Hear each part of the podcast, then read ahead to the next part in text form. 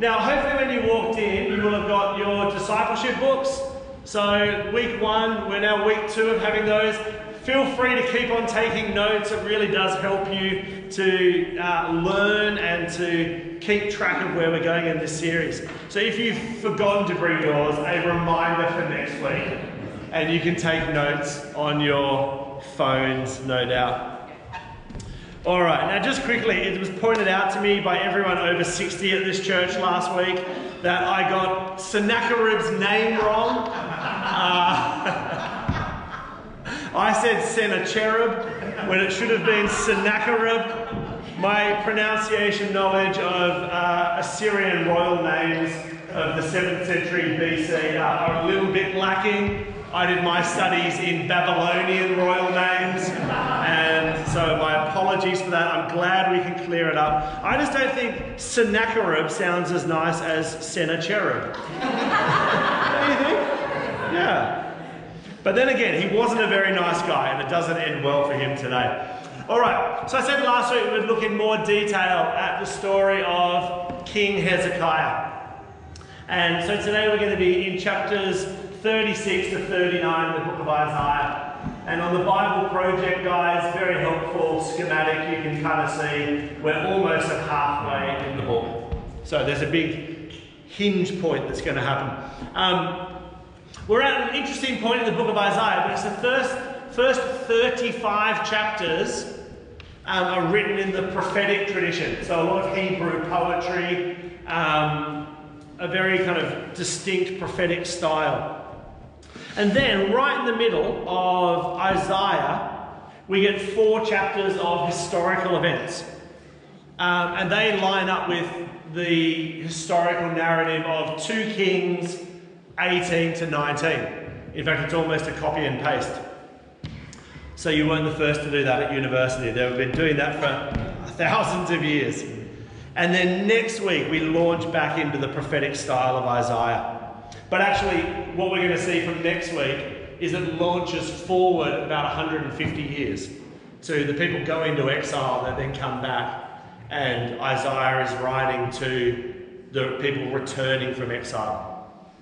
So these chapters that we're going to look at today kind of act as a hinge in the book. Up until today, we've been dealing with the threat of the Assyrian Empire, who have been pressing down onto the southern kingdom of Judah after having already wiped out the northern kingdom of Israel. And it's all about God's judgment on the people of God for not keeping covenant, right? They've not been faithful to what God called them to do. So they haven't had concern for the poor, okay? They haven't acted justly. They haven't worshipped with their hearts. Um, they have taken on the surrounding nations' idols and so on. But then also we get these promises uh, in those first 35 chapters of Isaiah about a child who will be born, who will come into the world, who will reign on David's throne, and will, in one sense, be true Israel right? He'll be the one who fulfills all of the promises of what the people of God were meant to be, but continue to fail to do throughout their history. And all the nations will rally to this child who will be the light and the glory of God. So it all comes to a head this week. Uh, the question from last week is who will the people of God put their trust in? Uh, will they just put their trust in their own strength to fight off the Assyrian threat? Will they make an alliance with Egypt? Or will they just surrender to the might of the Assyrian army that is encamped around Jerusalem? Or will they stand firm and trust God to deliver them? So, we'll get to that story in just a moment. I want to do something a little bit different today. Uh, I want us to consider how do we also, yeah, different situation to having an army camped outside the door, but how do we as Christians in the spiritual realm stand firm? Um, how do we trust God in the face of maybe opposition that we have against our own faith? So I'm going to do that by overlapping a little bit of what Jesus said about persecution and what Paul says about standing firm. And then I want to spend a little bit of time considering what it means to trust God when we are mocked for our faith or pressured to give in to the world's around us, attacks on us. Is that okay? All right, that's what we're going to do today. So let's pick up Isaiah 36 from verse 1. In the 14th year of King Hezekiah's reign, Sennacherib, king of Assyria, attacked all the fortified cities of Judah and captured them.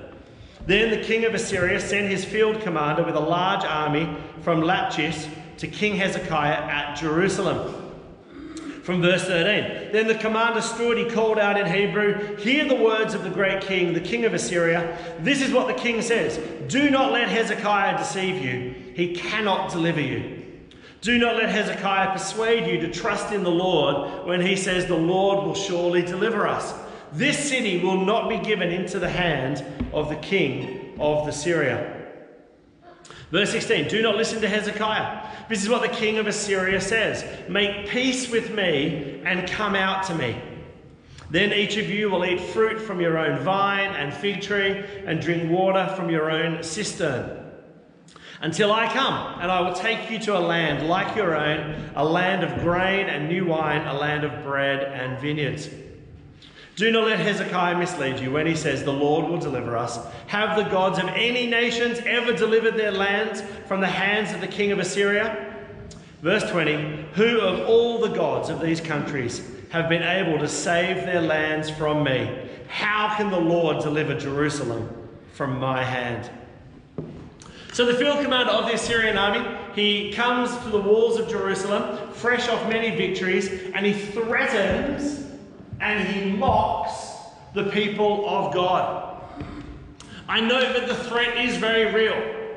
They are an unbeatable army with a proven track record of crushing resistance. I know he mocks God and he mocks King Hezekiah. Verse 14 Do not let Hezekiah deceive you. He cannot deliver you. Do not let Hezekiah persuade you to trust in the Lord. And I know that part of the mocking is a mimicking of God and the tempting of his people to surrender. They are offered by the Assyrians peace and food and vineyards if they surrender to the Assyrian army. So that's the state of affairs, and it looks pretty bleak. Now, of course, today, as the people of God, there are those who still face very serious persecution. Uh, and I really can't speak to that, right? Because I don't think really anyone in this church could talk about facing the kind of persecution that many of our brothers and sisters around the world today are actually facing. Being a Christian in places like China and the Middle East can still get you imprisoned and even killed. And of course, we pause, don't we, for the, for the church in Afghanistan that was just beginning to take off in the last few years and has now been driven deeply, deeply underground by what has occurred over there. But I do note as well that even here in prosperous, free countries like Australia, we face a mocking of our faith and at times an attempt to squeeze us out of the public square. And of course, Christianity has always had its detractors. Uh, the 18th century philosopher Voltaire, uh, who was a big critic of Christianity, he said, Within a hundred years, the Bible will be obsolete and will go- have gone out of circulation altogether. the Bible's never been more popular around the world than it is today. But there are, of course, many modern day mockers. People like, I know people like Peter Fitzsimons in the Sydney Morning Herald. Every attempt he gets to mock Christians, he will take that opportunity, writing for the Sydney Morning Herald. And he'll, he'll go at our beliefs in the church and just Christianity in general. In Matthew 5 10 to 12, Jesus said in the Sermon on the Mount, Blessed are those who are persecuted because of righteousness, for theirs is the kingdom of heaven. Blessed are you when people insult you, persecute you, and falsely say all kinds of evil against you because of me. Rejoice and be glad, because great is your reward in heaven. For in the same way they persecuted the prophets who went before you. Now, it's worth noting here that there is a difference between being persecuted because of righteousness and standing up for Jesus and being persecuted because you're being an obnoxious moron. right? we've, we've got to be careful that we're not just getting persecuted because we're being pain in the asses, all right? But we need to beware of persecution complex. Uh, particularly, as I said, there are people in the world today who will be gathering for church underground who face very, very real threats of persecution. But that said, undoubtedly, even in my life, I have seen the church in my 40 years go from being respected to being tolerated to, in some places, being seen as what is wrong in society today. Right? I've seen that shift happen even in my lifetime. So, in many fields, the mocking and the tempting out of standing firm, like King Hezekiah, is very real, particularly, I think, in some professions that you guys are in. So I want to show a quick video of one of my heroes, a guy called Professor John Lennox. Does anyone know Professor John Lennox? Um, he's a great he's a great apologist. He is a professor of mathematics at Oxford University and a wonderful Christian thinker. So here are your accounts, an early attempt where he was trying to be persuaded to give up his faith. When you were at Cambridge, there's uh, an interesting incident that took place when some of your lecturers took you aside into a private room to persuade you to give up your faith. We had dinners and some of them very nice at college and I found myself seated next to this Nobel Prize winner. And being the kind of person that's interested in learning from other people, I started to discuss with him what it meant to him, his research and his success. And then I dropped in the following question. I said, Did any of your researchers ever lead you to think that there might be an intelligence behind the universe? Well, he bristled. And it obviously was not something I could pursue. So I dropped it in good Cambridge gentility and thought that was the end of it. He turned to his neighbour. But at the end of the meal, he said, Leonard, come to my room. And I could tell by its tone, it wasn't an invitation, it was a command. I went to his room and he invited several other senior people from the university. There were no undergraduates, no students, a couple of professors, I don't remember, perhaps four of us in all. And he sat me down, and as far as I can remember, it's a long time ago now, he said, Lennox, do you want a career in science? And I said, yes, sir. Well, he said, then you need to give up this naive faith in God. It will cripple you intellectually. You will suffer by comparison with your peers. You will never make it. Talk about pressure. I mean, I'd never met a Nobel Prize winner before. And here he was, browbeating me, force majeure, trying to get me to renege on my faith in Christ. How did you respond? Well, I responded by uttering a silent prayer. And then I said to him, Sir, tell me, what have you got to offer me that's better than what I already have? Oh, he said, the philosophy of Émile Bergson. and I had read about the philosophy of Émile Bergson through C.S. Lewis. And I knew a bit about it. Actually, Bergson was a very poor choice because later in life he confessed he might even have become a Christian of some kind. But I said, if that's all you've got to offer I'm going to take the risk. And I got up and walked out. Now, it was a terrifying incident, but it put steel into my heart. And I remember resolving that if ever I was in his position, or near to it, then I would not attempt to browbeat people into Christianity. And I reflected on it many times since. If he had been a Christian and I'd been an atheist and he'd done the same kind of thing to force me into Christianity, he probably lost his job Absolutely. the next day, you see.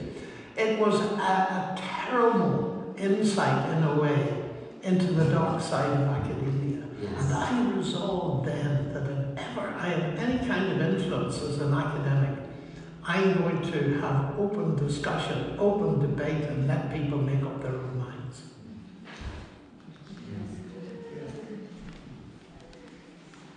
Isn't Lennox great?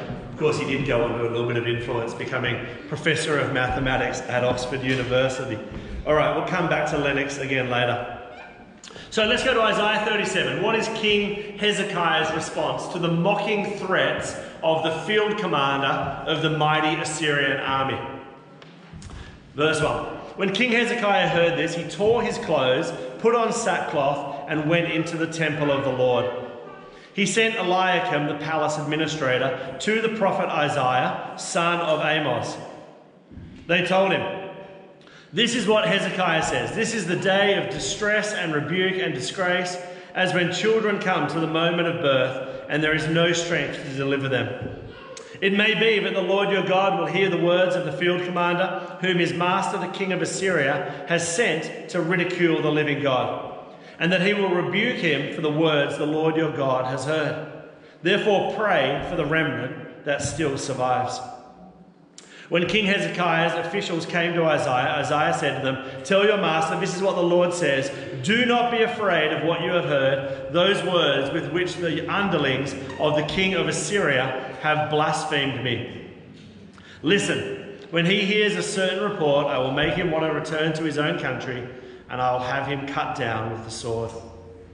Hezekiah received the letter from the messengers, verse 14, and read it. Then he went up to the temple of the Lord. He spread it out before the Lord. And Hezekiah prayed to the Lord Lord Almighty, the God of Israel, enthroned between the cherub, you alone are God over all the kingdoms of the earth. You have made heaven and earth. Give ear, Lord, and hear. Open your eyes, Lord, and see.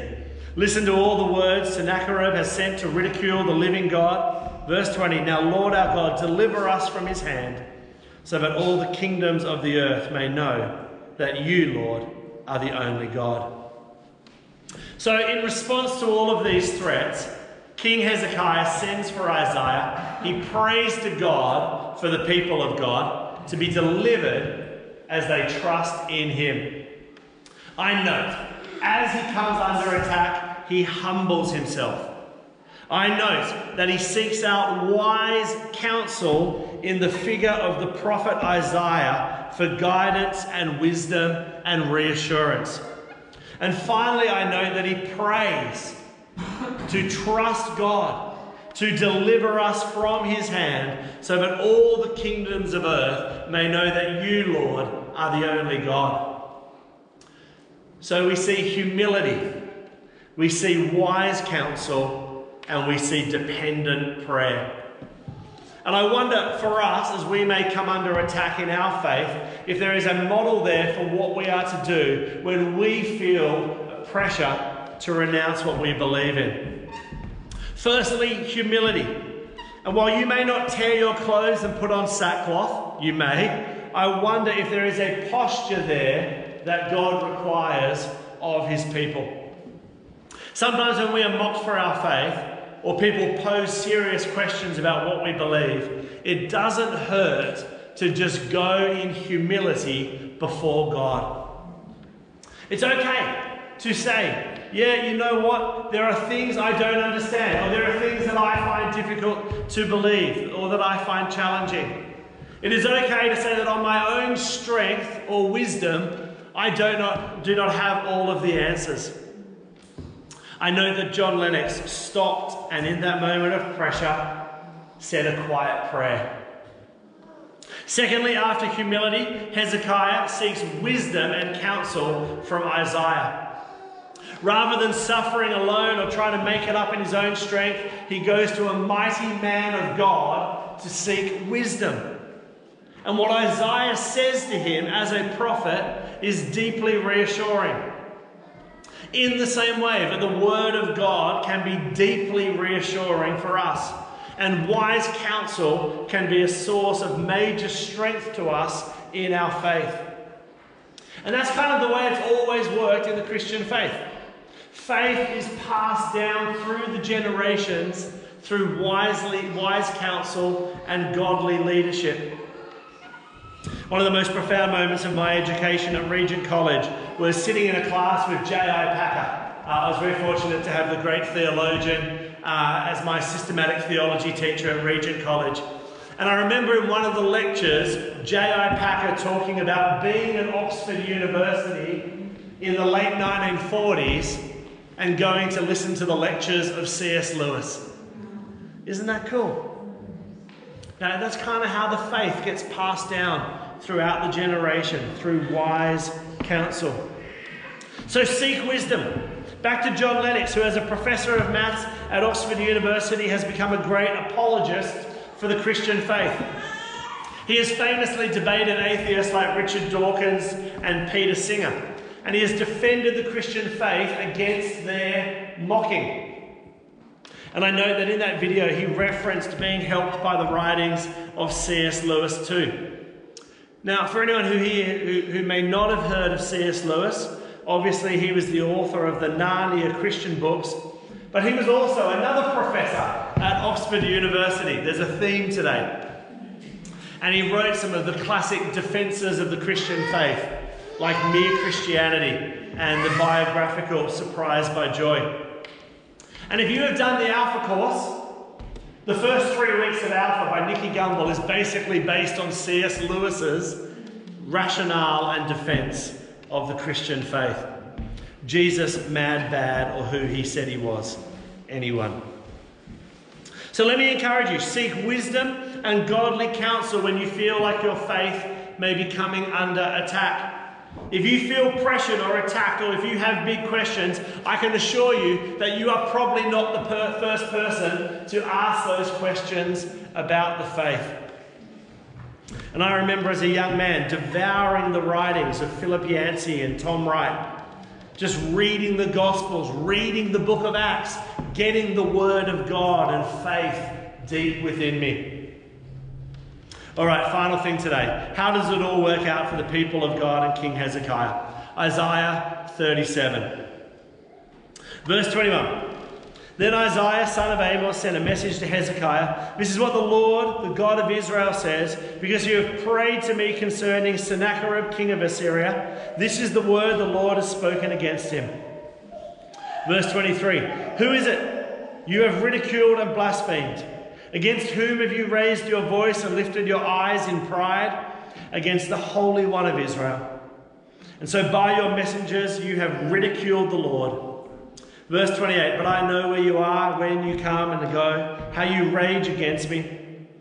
Because you rage against me, because your insolence has reached my ears, I will put my hook in your nose, my bit in your mouth, and I will make you return by the way you came. This will be the sign for you, Hezekiah. Verse 31. Once more, a remnant of the kingdom of Judah will take root below, bear fruit above. For out of Jerusalem will come a remnant, out of Mount Zion a band of survivors, and the zeal of the Lord Almighty will accomplish this. From there, we read that the king of Assyria is warned by God that he will not touch Jerusalem. Instead, God will defend and save the people of God and his holy city. Next, we read that God brings judgment on the evil Assyrian army, bringing death into their camp, and King Sennacherib is killed by his own sons. And so, the threat of the Assyrian invasion that we've been talking about the last five weeks is thus defeated. And indeed, this entire section of Isaiah and this chapter in the people of God's history comes to a close. And so, Hezekiah has trusted God. He has stood firm, and the people of God have been delivered by Yahweh's mighty hand. And I note in the book of 2 Kings 18 5 to 7 that this is how King Hezekiah and his life is recorded. It says, Hezekiah trusted in the Lord, the God of Israel. There was no one like him among all the kings of Judah, either before him or after him. He held fast to the Lord and he did not stop following him. He kept the commands the Lord had given Moses, and the Lord was with him. He was successful in whatever he undertook. He rebelled against the king of Assyria, and he did not serve him. Well, you know, I could be wrong, but I don't know if you and I will ever face quite the same threats as the people of God as recorded in 2 Kings 18 and 19 and Isaiah 36 to 37. And I think sometimes what happens militarily in the Old Testament becomes more true in the spiritual sense in the realm in the New Testament. I might say some more on that in coming weeks. But I do know that Jesus calls us to be faithful.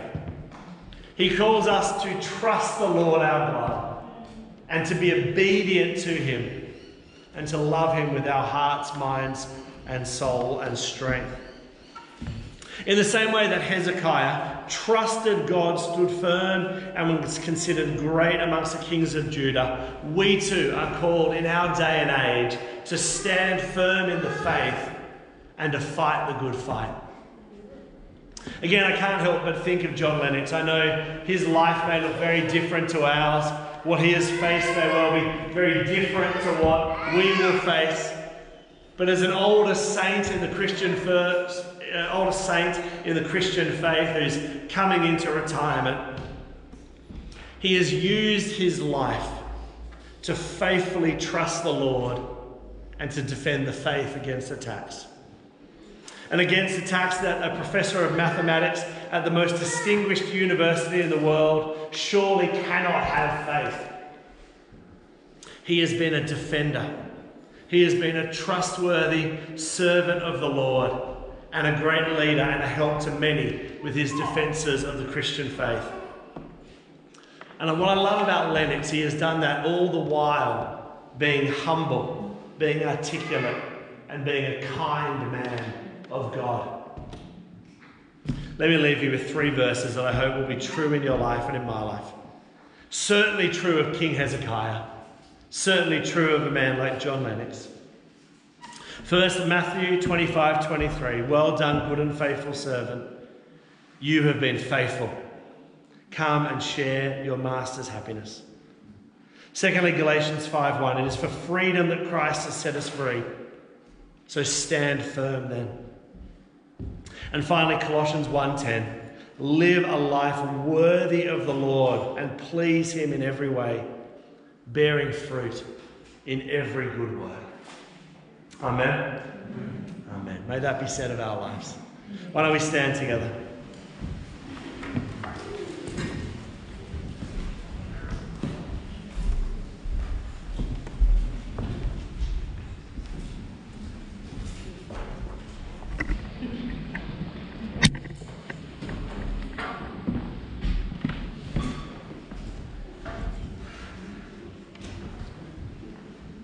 Well, what we're going to do, I'm going to invite the prayer team to come forward now. We're going to have some prayer during this last song. So if you're in the prayer team, would like to come forward. Just as we begin to worship, just let me encourage you today, if you'd like someone just to stand with you, that you might be strengthened in your faith, let me encourage you to come forward during this song, and these guys would love to pray with you. They'll also be available at the end of the service. But as we start to sing, feel free to come forward. But why don't we all pray together?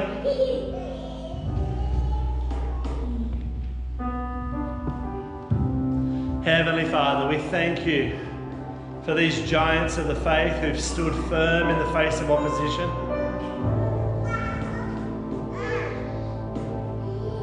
We thank you for wise and godly counsel. Father, thank you that when we stand firm and trust you, we see you move in powerful ways. And so we pray, would you come by your Holy Spirit right now and strengthen us in our faith?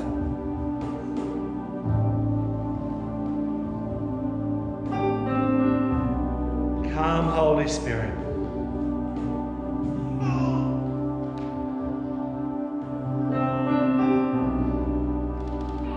Just like John Lennox, would you put some steel into our backbones to stand up for our faith?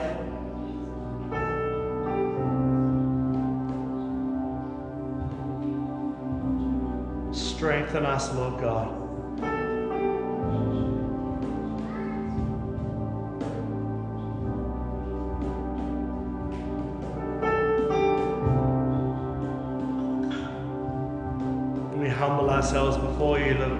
God. We just say we need you. You are the one who delivers us. Thank you, Holy Spirit.